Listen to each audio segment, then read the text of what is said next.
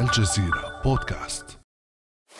يبدو الجو هنا في جنبات مطار حامد كرزاي الدولي متوترا جدا. سمعنا دوي إطلاق النار عدة مرات بشكل كثيف. رأينا الناس يتراكضون في هذا الاتجاه قادمين من البوابة المدنية. كل واحد من هؤلاء لديه قصة يريد أن يحكيها. من عملوا مع القوات الأجنبية من يحلمون بتغيير وضعهم الاقتصادي؟ الجو كما أسلفت في هذا اليوم بالذات متوتر جدا.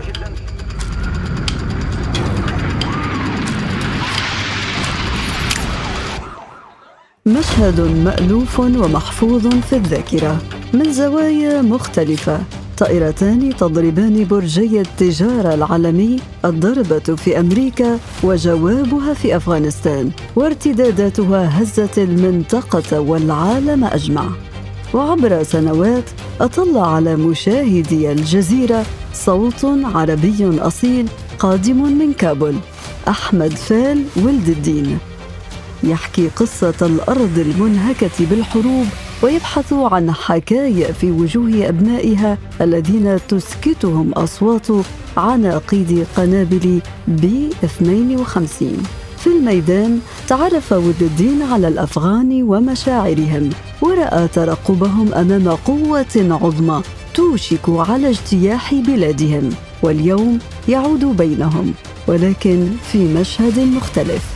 واشنطن تغادر وتترك الأرض لطالبان حكام كابول في الأمس. بعد أمس من الجزيرة بودكاست أنا امال العريسي. وسعيدة جدا بأن ينضم إلي في هذه الحلقة الخاصة والاستثنائية الزميل أحمد فال ولد الدين من العاصمة الأفغانية كابول. أهلا بك أحمد. أهلا أهلا أمال. هلا. شكرا أحمد على قبول الدعوة وأنت في زحمة وتسارع كل هذه الأحداث الجارية في أفغانستان. أهلا وسهلا. أحمد نريد أن نعود بك إلى الذاكرة. نسألك عن علاقتك بهذا البلد. وبالمناسبة كم زرته من مرة أحمد؟ أهلا وسهلا آمال. حقيقة أنت تعلمين أنت ابنة هذا الحقل الصحفي. أنت تعلمين بأن الصحفي دائما معلق بالمناطق التي تقع فيها الأحداث الكبرى. الأحداث ذات الصلة الأحداث الكونية ذات الصلة بالصراعات الكبرى بين الإمبراطوريات بالصراعات التي تؤثر تأثيرا تاريخيا.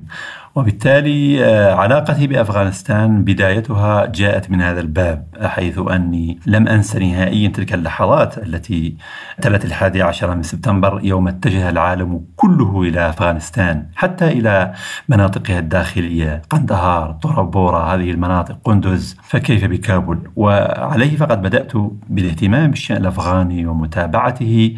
وعيد الحادي عشر من سبتمبر أردت أن أفهم طبيعة ما يجري على هذه البلاد. طبيعة السكان طبيعة الأفغان ما الذي جعلهم دائما منطقة تتنازع عليها الإمبراطوريات؟ ما الذي جعل جيرانها والبعيدين عنها؟ القوى الإقليمية والقوى الدولية مهووسة بأن تكون دائما بين هذه الجبال. فهذا الذي دعاني إلى أن أبدأ الاهتمام. تقريبا الاهتمام قديم منذ الحادي عشر سبتمبر لكن الزيارات زرتها 2017 كانت هذه أول زيارة نعم. طيب 2017 كانت أول زيارة لك أحمد لهذا البلد. كيف كان انطباعك الأول؟ قل لنا ماذا شاهدت؟ وأنت بحثت طيلة هذه السنوات لتجمع كما من المعلومات عن هذا البلد. أول ما فاجأني عندما حطت في كابول نهاية 2017 هو أن هذه البلاد رغم أنها تعرضت للحروب 41 عاما اليوم على الأقل أن أهلها يعيشون الحياة تستمر. صحيح أن الصراعات مستمرة أنها قصفت. قصفا لا يحصى عددا لكن الناس يعيشون الحياة تنتصر في النهاية. تفاصيل الحياة اليومية الخبازون يذهبون إلى مخابزهم وإن كانت السماء ملبدة بالطائرات. الأمهات يربين أولادهن ويرسلوهن إلى المدرسة. شعب ألف العيش تحت الرصاص. تعايش مع هذه مع هذه التفاصيل الصعبة التي يصعب على أحدنا تخيل الحياة الطبيعية فيها. ذهبت حينها إلى مدينة جلال آباد مثلا الداخلية. لا أنسى دخولي إلى السوق. رغم أني في طريقي إليه رأيت رتلا أمريكيا على الطريق لكن الحياة كما هي نبض الحياة لا يوقفه شيء. كان هذا أول ما لفت انتباهي في الإنسان الأفغاني في طبيعته. إنسان عاش الحروب وتأقلم معها كما يبدو أستاذ أحمد. وهنا في هذه النقطة أشرت إلى حدث مفصلي في تاريخ أفغانستان الذي عهد شعبه الحروب وهو ضربة الولايات المتحدة الأمريكية وحلفائها عام 2001 وبالتالي ما الذي رأيته حين تابعت هذه الأحداث؟ حدثنا كصحفي وأيضا كمتابع مهتم بالشأن الأفغاني. آه نعم من الغرائب ومن عجائب الزمان أن الحادثة الحادية عشر من سبتمبر شاهدتها وأنا في الولايات المتحدة الأمريكية. كنت في مدينة داخلية للولايات المتحدة في ولاية ميزوري بالذات. رأيت لحظة دخول الطائرة في برجي التجارة العالمي فكنت شاهدا على الحدث هناك. رأيت وقعه داخل الولايات المتحدة. رأيت عندما انجرح كبرياء الولايات المتحدة وعندما ضرب المدنيون وقتلوا في تلك الصور الصادمة للعين الإنسانية. كنت شاهدا هناك ثم شاءت الأقدار أن أكون هنا في هذه الأيام التي تغادر فيها الولايات المتحدة أفغانستان. وبالتالي هذا الحدث بالنسبة لي هو حدث مكتمل الطرفين لأنني شهدت ميلاده هناك وشهدت نهايته هنا بعد عشرين عاما من الحروب. وهل توقعت أحمد عودة طالبان؟ ما الذي كنت تتوقعه بعد أن كنت شاهدا على ميلاد الحدثين كما قلت؟ نعم شوفي هو يقولون دائما بانه أفضل أرصاد التوقعات لا تتوقع الأحداث الكبرى، لا أحد يتوقع الحرب العالمية الأولى ولا الثانية ولا أحد يتوقع الربيع العربي ولا أحد يتوقع، دائما يقولون في أدب الاستراتيجيات أن الأحداث الكبرى لا تتوقع، وبالتالي ما كنت أتوقع ابدا أنه بعد عشرين سنة من الوجود الأمريكي هنا. لأنني خلال سيارتي الماضية التقيت بالمسؤولين الأفغان. قابلت كثيرا منهم. قابلت مدير المخابرات. قابلت بعض الوزراء النافذين. كانت الولايات المتحدة في نظري قبل أربع سنوات عميقة الجذور في هذا البلد. بنت حكومة على عينيها في عشرين سنة. وبالتالي بدت لي الأمور على الأقل القشرة الفوقية أنها مستقرة وأن أمريكا جالسة وأن هذه الحكومة. الولايات المتحدة مثلا قالت بأنها دربت 300 ألف جندي أفغاني وأنفقت تريليون دولار من أجل هذه الأمور.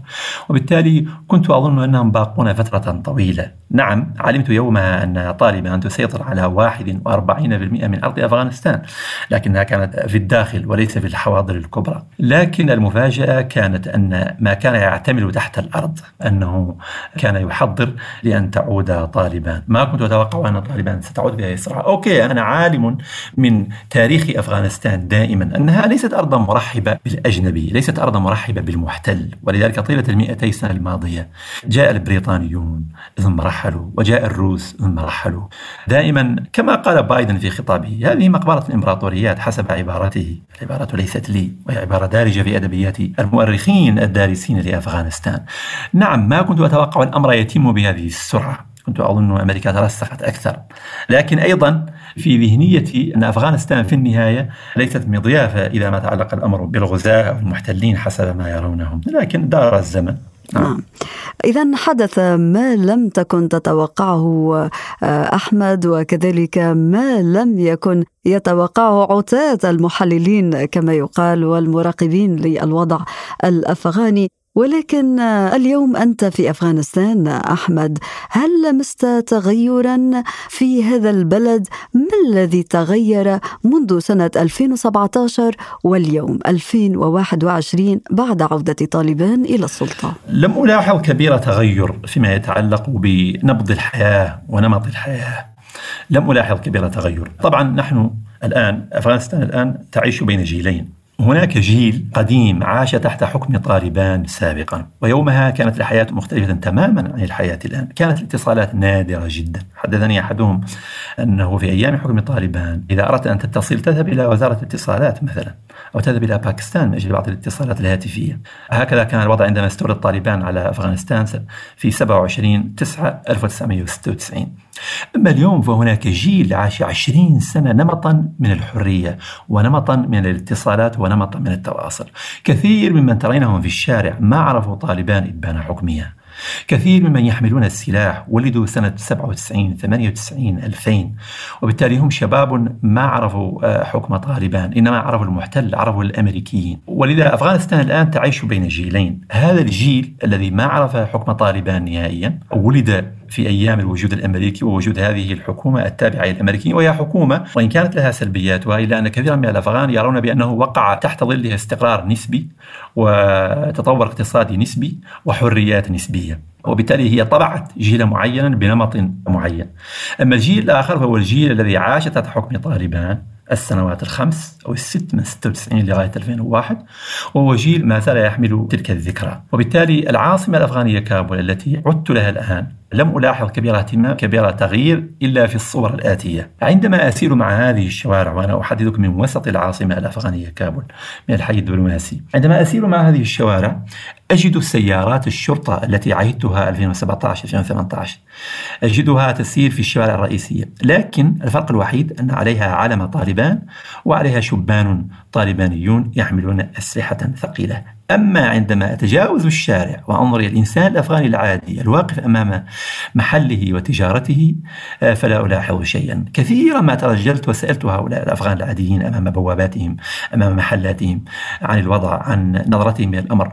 تقريبا معظمهم يقولون نحن لا نبالي بمن يهمنا أن يكون عادلا غير فاسد أن يوفر الأمن. ولعل الملاحظة الوحيدة الأخرى هي أن الأمن على الأقل في أذهان الناس تحسن مقارنة مع 2017 عندما عدت هنا. الأمن في هذه الأيام أحسن منه ولذلك أحد مسؤولي حركة طالبان قال بأنه كان يقتل في أفغانستان يوميا أكثر من 20 شخص وأنه منذ أن جاءت الحركة إلى كابول لم يقتل أفغاني واحد. هذا ما قالوا. فلعل الجانب الأمني هو الملاحظة الوحيدة التي لمستها مقارنة مع مجيئي هنا 2017 نعم. هذه شروط من قابلتهم حتى تعود الأمور إلى طبيعتها. الأمن الاستقرار يبحثون عن كل هذا. ولكن هل تغيرت طالبان برأيك أحمد؟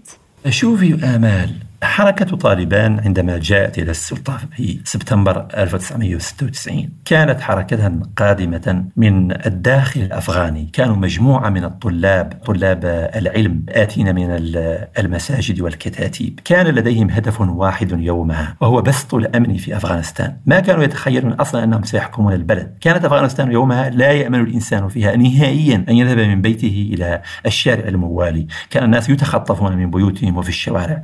قامت هي حركة محلية محاولة بسط الأمن بين الناس. فالناس اوتوماتيكيا سلموا لها وبدأت المدينة تلو المدينة يرحبون بهم ويدخلونهم فجأة وجدوا أنفسهم في السلطة. وبما انهم كانوا أبعد ما يكون عن عالم السياسة وعن دهاليز الحكم فقد واجهوا مشاكل جدية في التعاطي مع الشأن العام.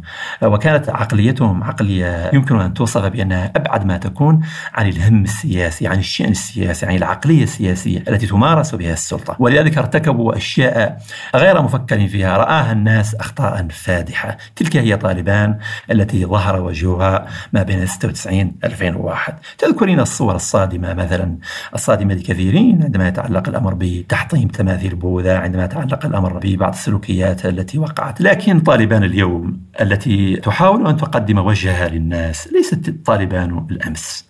هؤلاء قوم عاشوا عشرين سنة وهم يحاربون الأمريكيين ثم دخلوا في مفاوضات كثيرة حاولوا أن يتعلموا من أخطائهم مع شعبهم عاش كثير من قادتهم في الخارج تجولوا اطلعوا تعلموا من الأخطاء التي أودت بهم عندما سقطوا 2001 وبالتالي حسب ما أفهمه من احاديثي من مقربين منهم ومن احاديثي مع مراقبين أفغان هنا في العاصمة الأفغانية أنهم تغيروا وأظن انك تابعت معي تصريحاتهم خلال الأيام الأخيرة. غيرها يحاولون مثلا ذبيح الله مجاهد المتحدث الرسمي اسم طالبان عندما طلع على العالم متحدثا. أنا لاحظت أنه لم يتحدث نهائيا في الإيديولوجيا لم يتحدث نهائيا في الجوانب التي يهتمون بها عادة وإنما كان مصب حديثه على بلدية كابول كيف تنظف الشوارع؟ على أن السيدات يسمح لهن بالعمل؟ على أن الحركة حريصة على تمثيل كافة أطياف المجتمع الأفغاني على أن كل من خدم السلطة وخدم الأمريكيين وترجم إلى جانب فإنه معفو عنه مسموح له بالعودة مرحب به في السلطة الجديدة. هذا خطاب جديد على الناس من طرف حركة طالبان. هذا وجه جديد آمال. وبالتالي حسب ما فهمت الناس يعلقون الآمال أوكي هناك طبقة من الناس قالت أبدا هذا إنما هو حديث سياسي انتظروا القوم أياما وسيظهرون بلونهم الحقيقي وستذهب كل هذه الأصباغ والألوان. هذا حديث المتشائمين لكن الجو العام يوحي بأنهم على الأقل تعلموا نصيبا من السياسة وأنهم ربما قاموا بمراجعات فيما بينهم. نعم آمال هذه المراجعات التي أشرت إليها أحمد والتي افترضها الكثيرون كما شكك فيها آخرون. ولكن السؤال المطروح اليوم أحمد إذا كانت طالبان قدمت هذا الخطاب المتسامح الخطاب المطمئن للداخل والخارج فبماذا تفسر هذا المشهد الصادم في مطار كابول؟ هذا الازدحام هذا التهافت للفرار ومغادرة البلد. آمال هذا سؤال جميل ومهم. أظن الناس ينبغي أن يفهموا طبيعة ما يجري في أطراف كابول. آمال تخيلي نحن ننحدر من دول يصنف بعضها على أنها دول ليست غنية. تخيلي أن إحدى هذه الدول أعلن فيها للشباب أن من ذهب إلى المطار بدون أي ورقة ذهب فقط إلى المطار سيجد طيارة تقله إلى إحدى الدول الغنية التي يمكن أن يعيش فيها ويجد فيها وضعا اقتصاديا جيدا. تخيلي أعداد الشباب الذين سيزحفون في ذات اللحظة إلى المطار. وبالتالي آه، كثير من الناس يظنون بأن هذه الأفواج التي توافد على مطار كابول إنما هي فرارا من حكم طالبان. حديثي مع الناس معايشتي لهم تشي بأن هذا ليس السبب.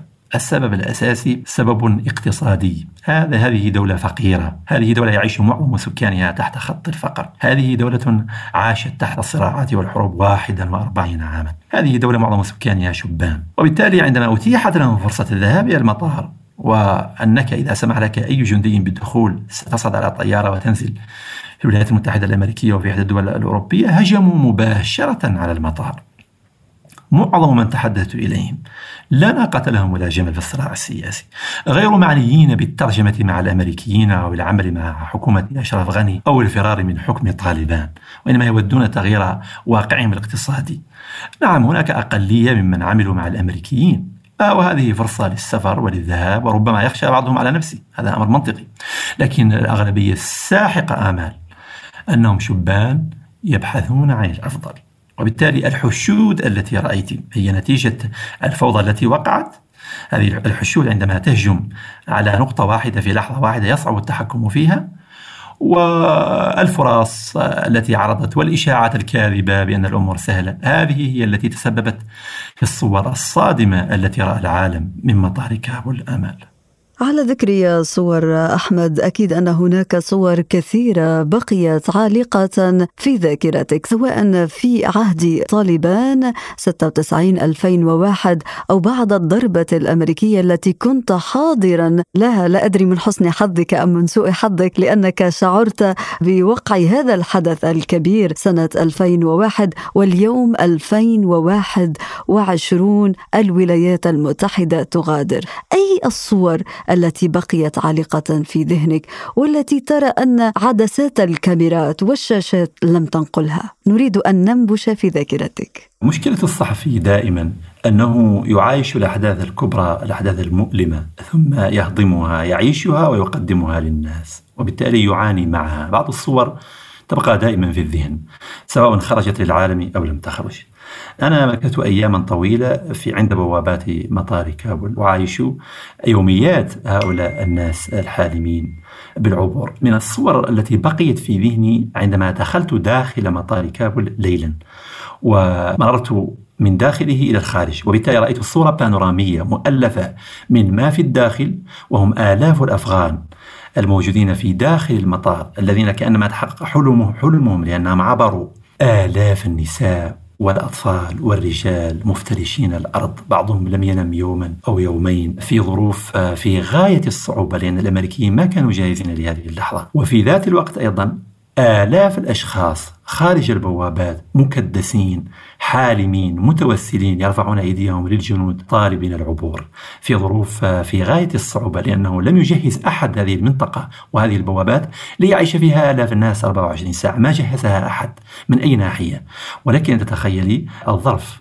هذه كانت أصعب صورة عايشتها لأنها أرتني الصورة الداخلية والخارجية. بين هذا وذاك أحاديث الناس تلك المرأة التي كانت تتحدث والدموع تجري من مآقيها عن زوجها المقتول. تخرج لي أوراقه تظن بما أني أنا صحفي أستطيع أن أساعدها. تخرج أوراقه. تتمنى أن تخرج. تشرح ظروفها الاقتصادية. أن لديها أطفالا. ذلك الشاب محمر العينين الذي لم ينم يومين أو ثلاثة أيضا. صور متلاحقة في ذهني. كلها تتحدث عن معاناة الإنسان وعن تعلقه بالقشة في مثل هذه الظروف. وبالتالي الصور الداخلية والخارجية آمال لمطار كابل صور محفورة في الذاكرة وكثيرة وأظن أن كثيرا منها عصي على النسيان كما أن الكلمات وحتى الصورة يصعب أن تريها. فالجرح الإنساني غائر ويصعب أن يظهر. ويصعب على الكلمات أن ترقمها في أحرف وتنقل شحنتها إلا إذا عايشها الإنسان مباشرة كفاحا. نعم. آه، وربما أيضا اللافت أحمد أنه رغم التحذيرات بأن هناك تهديدات قد تضر بحياة كل المزدحمين المتهافتين على مطار كابول فإن أنهم لا يزالون مصرين منذ أيام على أمل العبور والركوب في الطائرات لإجلائهم من بلادهم فهذا المشهد كيف تراه أحمد؟ آمال هذا يكشف جانبا من تعلق الإنسان بالحياة ويكشف جانبا من تأقلم الإنسان مع بيئته فهو له دلالتين. الدلالة الأولى دلالة على الإنسان الأفغاني. ربما ألمحنا لهذا سابقا. نحن يجب أن نتذكر الظروف التي مر بها الجيل الحالي في أفغانستان. روسيا دخلت في ديسمبر 1979 ومن يومها والأفغان يصحون ويستيقظون وينامون على الحروب والانفجارات والمشاكل. ثم جاءت الولايات المتحدة الأمريكية ثم استمرت الحرب 21 سنة.